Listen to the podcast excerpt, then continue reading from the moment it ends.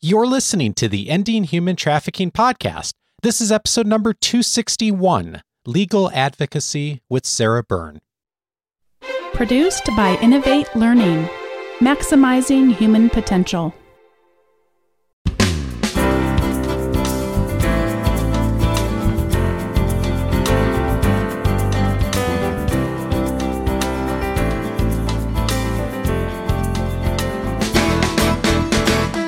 Welcome to the Ending Human Trafficking podcast. My name is Dave Stachowiak. And my name is Sandy Morgan. And this is the show where we empower you to study the issues, be a voice, and make a difference in ending human trafficking. If you've been listening for any length of time, you know one of the things that we love to do on the show is to be able to bring in the voice of partners and experts who can help us to understand more of the complexity around trafficking and also, most importantly, help us to take the first steps to end it. I'm so glad to welcome today Sarah Byrne to the show. She is an attorney in North Carolina who has been representing trafficking survivors for years. She understands trauma and carefully provides legal services to help her clients. Sarah is now leading the National Survivor Law Collective, where she helps lawyers at law firms from all over the country provide pro bono services to survivors. Sarah has had years of experience representing survivors of sex and labor trafficking and is nationally recognized for her work in combating human trafficking. Sarah is a frequent conference speaker and advocate for legislative change in support of trafficking victims. She's a founding member of the National Survivor Law Collective a national network of trauma informed lawyers providing legal aid to survivors. Representing MVA as a participating member, Sarah works with the United Nations Finance Against Slavery and Trafficking FAST initiative to increase survivor access to financial services and guide banks on the Survivor Inclusion Initiative. Sarah, so glad to welcome you to the show. Thank you for having me.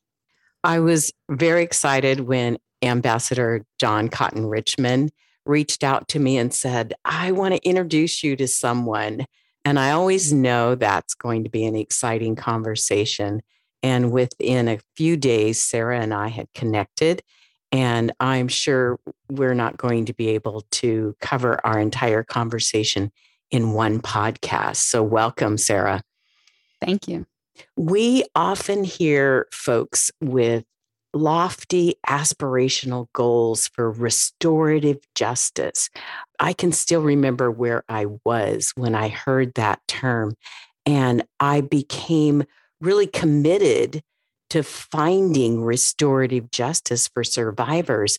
But along the way, the path to restorative justice seemed to be filled with lots of challenges, lots of barriers. It was windy and um, it's not easy.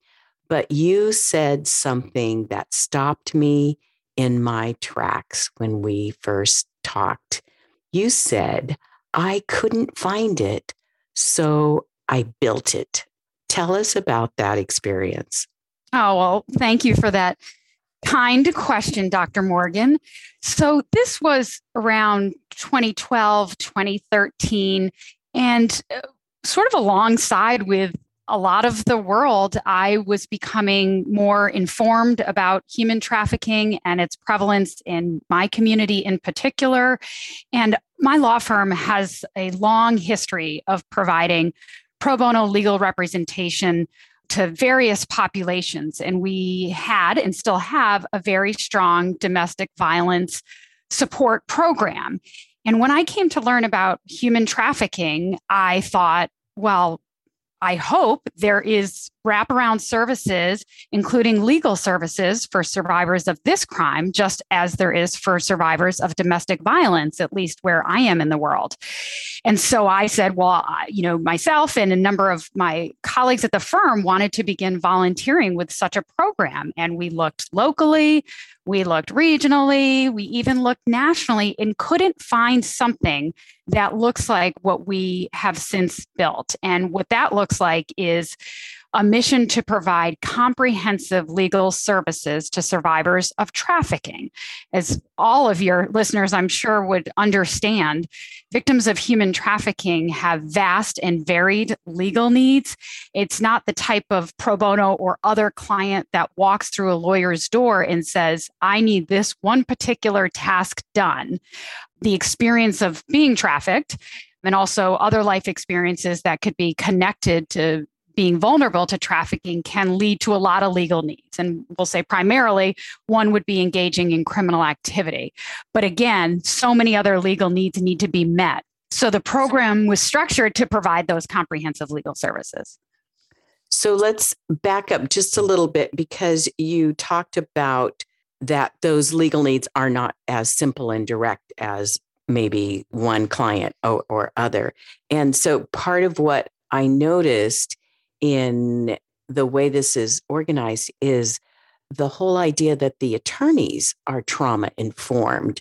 So, does that speak to the complexity of the issues that a survivor might bring into an attorney's office? Absolutely. That is vital to the provision of legal aid to survivors. And that is the primary tenant of the National Survivor Law Collective that you mentioned. That's a network of trauma informed lawyers who are competent to provide the type of representation that survivors need across the country. Because as as those of us in this space know that poor service provision or just non trauma informed support can be re-traumatizing for a survivor and just not deliver good quality effective legal aid to survivors. So that is of primary priority. Give me an example of that when it goes wrong because the because you've got someone who knows the law and you have someone who needs the law mm-hmm. what is the if they're not trauma informed how does it go awry yes great question so as your listeners would probably know and have experience with so many survivors of trafficking and, and, sex trafficking in particular have enormous distrust for the legal system. And that often comes from experiences they had with the criminal justice system being perceived as a perpetrator in activity related to it or just interfacing with law enforcement or prosecutors and perhaps feeling as though they had to take a plea for conduct that they were coerced to engage in um, and just other experiences that have led to mistrust with the legal system so oftentimes in their minds lawyers are not effective service providers and not individuals that may have understood the complex psychological experience of being trafficked. So there's that base level natural distrust. And we, as lawyers, even pro bono lawyers in law firms or legal aid or nonprofit legal services providers, can be perceived to be in that institution that has never understood what's happened to them or their needs. So we start with that base level of distrust. And then where it can go wrong, as you ask, is if we as lawyers, for example, in an intake meeting, treat our human trafficking survivor clients as we would any other, perhaps of our commercial clients or other clients. And an example of that is many times as lawyers, we ask our clients to come in and they sit down and we say, Tell us what happened that led to you wanting to speak with me tell me chronologically what happened from A to Z. And those that have been trained on trauma brain and the implications and results of complex trauma well know that that can be very challenging for a survivor who has experienced trauma to chronologically describe events in a way that's consistent with past descriptions or or other you know recitation of the facts so that's problematic for that very reason that that can be challenging and almost impossible for survivors to recount facts that way. But also, a lot of what we do for survivors of trafficking, these comprehensive legal services, don't require us to ask them to, to describe their exploitation experience to us again, because they've described it to law enforcement, case managers, healthcare professionals, mental health professionals, to ask them to have to go through that again can be a traumatizing experience. So that's just one example of how a well intentioned lawyer can have an adverse impact on a survivor client who has that, as I mentioned, that uh, you know, already pre-existing distrust or discomfort with working with a lawyer to then be asked to sit down and describe exactly what happened to them, you know, whether they can't do it or that's just not a an effective way to begin that relationship. I was talking to a survivor who was thrilled to have a pro bono attorney um, speak with her, and yet she was petrified, almost nervous, like she was going to court or something, mm. because she said, If I don't get it right, they're not going to help me.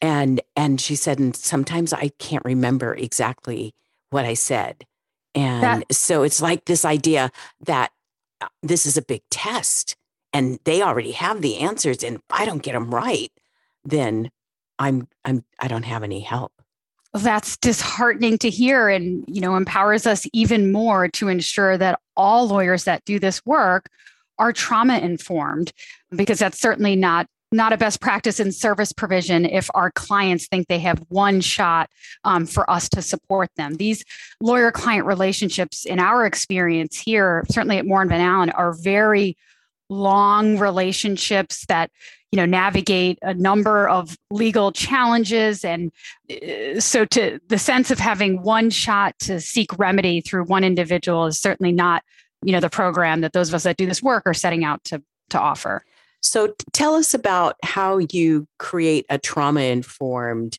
environment for a pro bono attorney. And, and first, I think for some of my listeners, they need to understand pro bono attorneys as a collective in that they may not actually work in your law firm. Mm-hmm. So, well, the, the as I'd mentioned before, the primary piece of this is being trauma informed, receiving that education about what trauma is, um, the impact on the brain and behaviors, and how that may interface with criminal behavior.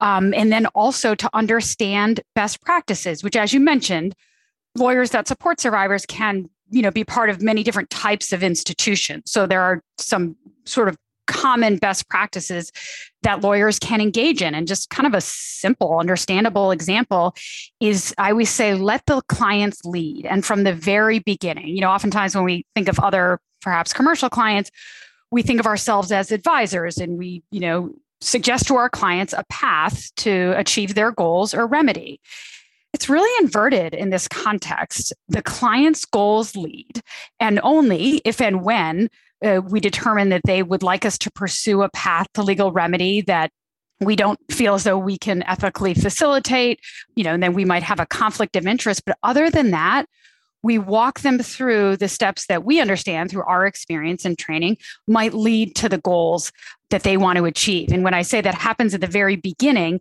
is by giving choice to the survivor, perhaps where you're going to the forum, the platform for meeting um, for the first time. You know, pre-pandemic, all of our clients would we they would either come into the law firm and we would have an in-person meeting, or we would meet at a safe, comfortable place for them, including the individuals that they felt comfortable with. Um, since the pandemic, we've become much more creative and facile in other forms of meeting um, and connecting. So, of course, you know, we have Zooms and we have the telephone, but the point is that they ought to have the choice in the context, platform, setting, um, and participants, certainly in that first meeting. So, there are um, three buckets that you introduced me to. And it seems like the choices that they have are in those three buckets. Let's start with the first bucket and explain to us about vacatur and expungement. Yes. So, as mentioned before, we find, and I now working so closely with the National Survivor Law Collective lawyers, I've come to understand that this is the experience of a lot of human trafficking survivor lawyers as well. The primary need that survivors come to our program is with regard to expunction or vacatur of criminal records. And I'm using both of those words with a disclaimer that in each state, they can have different meanings. But for mm-hmm. purposes of this conversation, we'll describe it as the ability to clean up or get rid of criminal records that they may have incurred as part of their experience of being trafficked. So we have found many of our clients have criminal records that can include breaking and entering or possession of a controlled substance or possession of a unlicensed firearm a lot of criminal activity that's not to be honest what we thought when we set out to do this work we thought we would face we thought that we would have survivors that would have mostly prostitution charges or convictions. And that really hasn't been the experience of, of our clients. And a number of them have had those. They're mostly historical, but they have these what, what I call ancillary criminal records that relate to the trafficking or connected to the, the, you know, the predicate crime of commercial sex. So they would like to understand if they are eligible to have that charge or conviction erased from their record because we all know that having a criminal record can be really debilitating when you're trying to pursue education, employment, housing and just and other opportunities in life. So in our mind that's you know it's a number one need from the survivors that we serve but it's also a high priority for the lawyers in our program because it's so high impact when we are successful in cleaning those up those records i am always overwhelmed when I think of the barriers that survivors face if they have any kind of criminal record and especially if if it rises to the level of a felony in the state of California where we're recording from uh, if you have a felony on your record you can't get a license to walk dogs mm. yeah it's it's it's creates obstacles in so many different contexts so, the second bucket about victim witnesses, can you explain what that might entail? Yes. So, this happens to be my area of most focus for the matters that I work on. So, victim witnesses, uh, human trafficking survivors, interface with law enforcement and prosecutors in a couple of different contexts, but I'll just generalize and say we often have a survivor that says to us, I have not reported what happened to me because of a perhaps a distrust of law enforcement or just you know the, the, discomfort in reporting a crime particularly one of this complexity where survivors are often perceived as perpetrators but i would like to report it because i don't want this to happen to anyone else. I can't tell you how many times we've heard that. Mm. so they say i'd like an advocate in that process because i'm nervous about it. And we provide that service because survivors' rights can be at stake in that process for you know the very reason primarily that i mentioned in that they could be perceived as a perpetrator of a crime either in collaboration with a trafficker or just due to the criminal activity that was part of the overall trafficking scheme or otherwise. So they say, I'd like an advocate, a lawyer in that process. So we find that to be really impactful in that it really comforts a survivor in reporting and continuing to participate in an investigation of a trafficker. Another way that it, it surfaces is a survivor says, law enforcement is calling me to ask me about what happened to me but I'm really nervous about it, again, for the reasons that we've already mentioned. You know, I, I would like a an advocate, a lawyer in that process. And the important part of that representation is to ensure that the survivor understands that it is his or her choice whether or not to participate, the breadth of that participation with law enforcement. And many times we found, I mean, this is anecdotal, but once they are armed with a lawyer in that process, they do want to participate and help law enforcement in the investigation. Now, that representation does and should continue for the duration of the criminal process. Of course, as we know, so many investigations don't result in a prosecution, but for the ones that do, that would include a lawyer representing that survivor if she or he is um, being alerted to a plea agreement and their right to communicate with a prosecutor about that plea agreement. If it goes to trial, they may serve as a victim witness and provide testimony. They certainly would like representation in that process, which includes preparing for trial. and then participating again in the actual trial by providing testimony all the way through to sentencing, where they have an opportunity to provide a victim impact statement, either orally or in writing or both, where their voice can be heard and they can impact the court's decision on a sentence. And vital, vital to you talked about restorative justice for survivors. A huge part of that is restitution. And restitution is when the court orders a defendant to pay the survivor for the work that they did and any other losses related to that experience. And a pro bono lawyer can be really effective and ensuring that the prosecution does make a motion for restitution or whatever other procedural mechanism they ask for that and to help provide information from the victim about what losses there were, whether that's lost wages or healthcare, medical bills, or mental health needs, both historical and in the future. That can be really helpful when a, a uh, pro bono attorney helps the survivor communicate with the prosecution in order to ensure that that that a, a the restitution award is as significant as it should be. Of course, compensatory you know damages in this way will never make a survivor whole for their experience but it can be so supportive to a survivor who's looking to achieve financial independence following exploitation and can minimize the chance of re-exploitation in the future. Okay so i have like 17 questions now following up on that. Going back to the idea that sometimes uh, there is this sense that I want to talk to somebody, but mostly because I don't want this to happen to somebody else.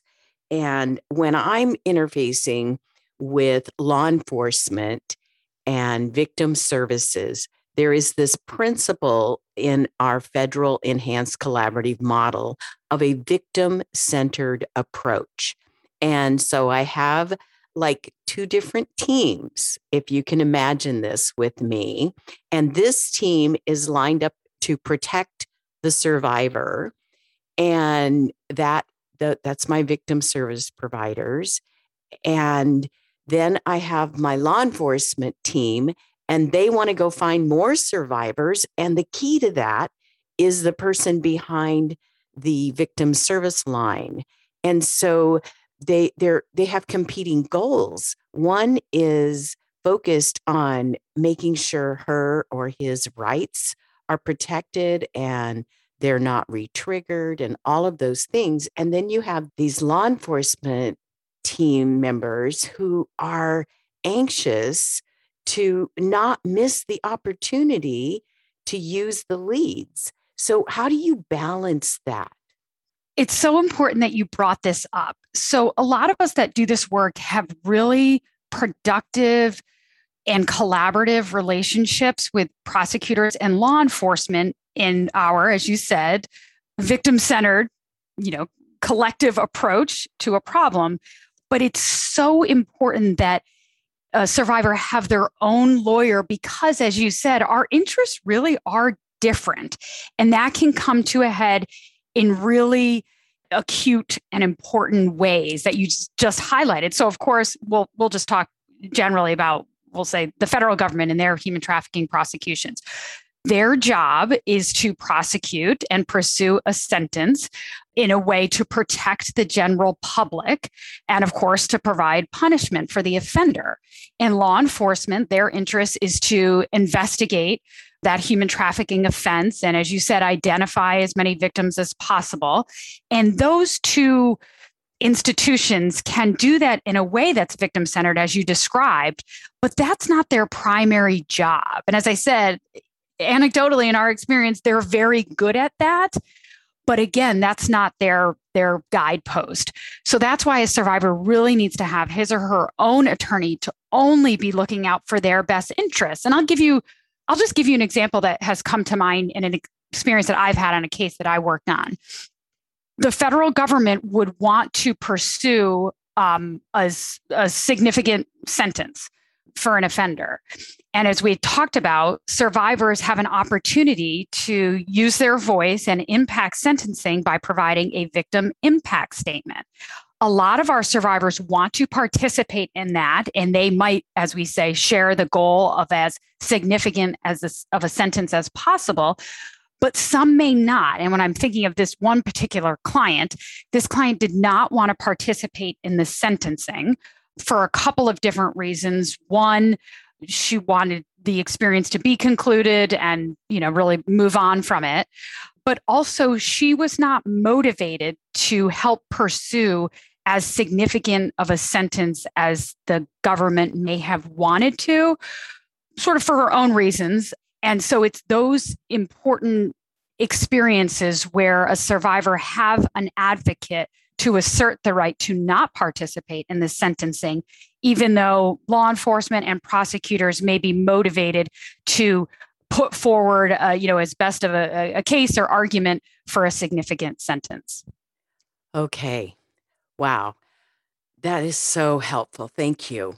There is one more bucket that just holds everything. And I think I'm going to wait and do that in a separate interview, Sarah, mm. because we have about five minutes left. And I want people to understand what the NSL collective is and what its goals are and how they can become involved. Wonderful, Dr. Morgan. I want your listeners to hear about it too. So, this is an organization that, believe it or not, got its legs during the pandemic. Um, this was in 2020.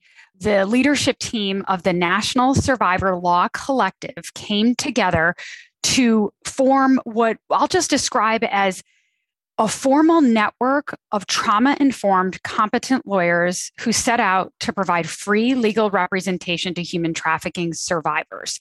So many of us that do this work have been doing this work for a very long time.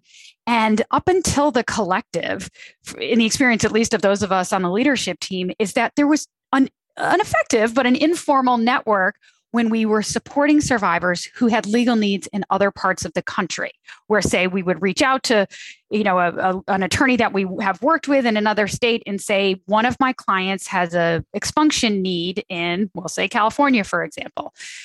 Could you or your firm or organization assist with that? So we were certainly connected but not in a way that uh, allowed the network to grow and to provide uh, just really, I would say, a quick turnaround of referral. So that's really the very simple goal of the National Survivor Law Collective at this stage, at least, is to have this network of attorneys who are part of this this program. And what it includes is a list serve where when we have those needs in each of the states, we post it on the list serve. And I have already found that it is more efficient in how we connect survivors to lawyers in that state. It just, it, as a matter of time, it's just quicker to make that connection. So, of course, that's a, to a huge benefit of the survivor who has, you know, may have an urgent legal need. So we absolutely want to grow the network because we know there's lots of trauma informed lawyers who do this work and you know the network is growing i would say almost every day it seems that we're adding um, more participants and in addition to hosting this platform where we can connect survivors to lawyers who do this work. Together, we've provided a number of trauma informed lawyering trainings because we had talked about the primary mission is to make sure that survivors have access to a trauma informed lawyer. So, of course, then it's a responsibility of the collective to make sure that those that are part of the network have received that trauma informed training. So we try to make those trainings as available as possible, and we're going to continue to do that. We have some training set up for some upcoming conferences, and there's some virtual trainings. So we certainly want to make that trauma informed lawyering training more accessible to, to all lawyers who either are doing this work or want to get involved in the work. Wow. So, how do they contact you? So the you can Google the National Survivor Law Collective. We have a website, we have a LinkedIn page. Certainly, your listeners are, are should feel free to reach out to me, and we can talk with them about being onboarded onto the collective, so they can participate in the list serve and be notified of future trainings. So I hope it's quite accessible on the internet. As I said, is you know a group that's come together over the pandemic I think we've we've made it accessible in a virtual platform. And we'll have all those links in our show notes as well. Sarah Byrne, you are building a pathway forward for restorative justice, one attorney at a time. And I'm so excited that we get to share this message with our listeners. I have one last question before I turn it back to Dave. We have listeners in 140 countries. What's happening elsewhere? Is there is there a way to be involved? I know you're involved with the United Nations certainly the this may require another podcast as well but the united nations finance against slavery and trafficking is another extraordinary collaboration that supports survivors but with more of a mandate on enhancing access to financial services for survivors in addition to to many other important goals related to the financial services industry but that, is certainly a an organization with global presence and we see certainly there's some intersects between the legal needs and empowering the financial sector to support survivors. So that relationship exists for sure. But we'd love to, to see the national survivor law collective grow global. When we have survivors, I was on a call yesterday um, supporting a survivor who has a legal need in another country, and we were talking with a, a provider that may connect us to uh, pro bono counsel in that country. So just like at the you know at the domestic level, an informal network exists, but we've got to make it more formal so that we can more quickly and easily connect survivors to counsel and service providers that are trauma informed, trained, and competent to support them. Thank you. Thank you, Sarah. Thank you. Sarah, thank you so much for your work. What an incredible, incredible conversation, Sandie, and so many opportunities for partnership. I mean, here just within the legal lens we're looking at this today. Boy, if you're if you're involved in legal work, I certainly would invite you to take a few minutes to follow the links that we'll have identified in this episode. And we're inviting you also to take the first step, especially if this is perhaps the first or second episode you've listened to of the podcast. Hop online and download a copy of Sandie's guide, The Five Things You Must Know a quick start guide to ending human trafficking. It'll teach you the five critical things that Sandie's identified in her work that you should know before you join the fight against trafficking. You can access that by going over to endinghumantrafficking.org. that's also the best place to find information on the episode notes, not only for this and every other episode. One additional uh, piece to know about is that we are, of course, hosting again the Ensure Justice Conference coming up March 4th and 5th, 2022, not long from now. If you would like details on getting together with so many other partners doing this work, uh, I'd invite you to go over to ensurejustice.com for details and early registration. And we will be back with our next episode in two weeks. As always, thanks, Sandie. See you in two weeks. Thanks, Dave. Take care, everybody.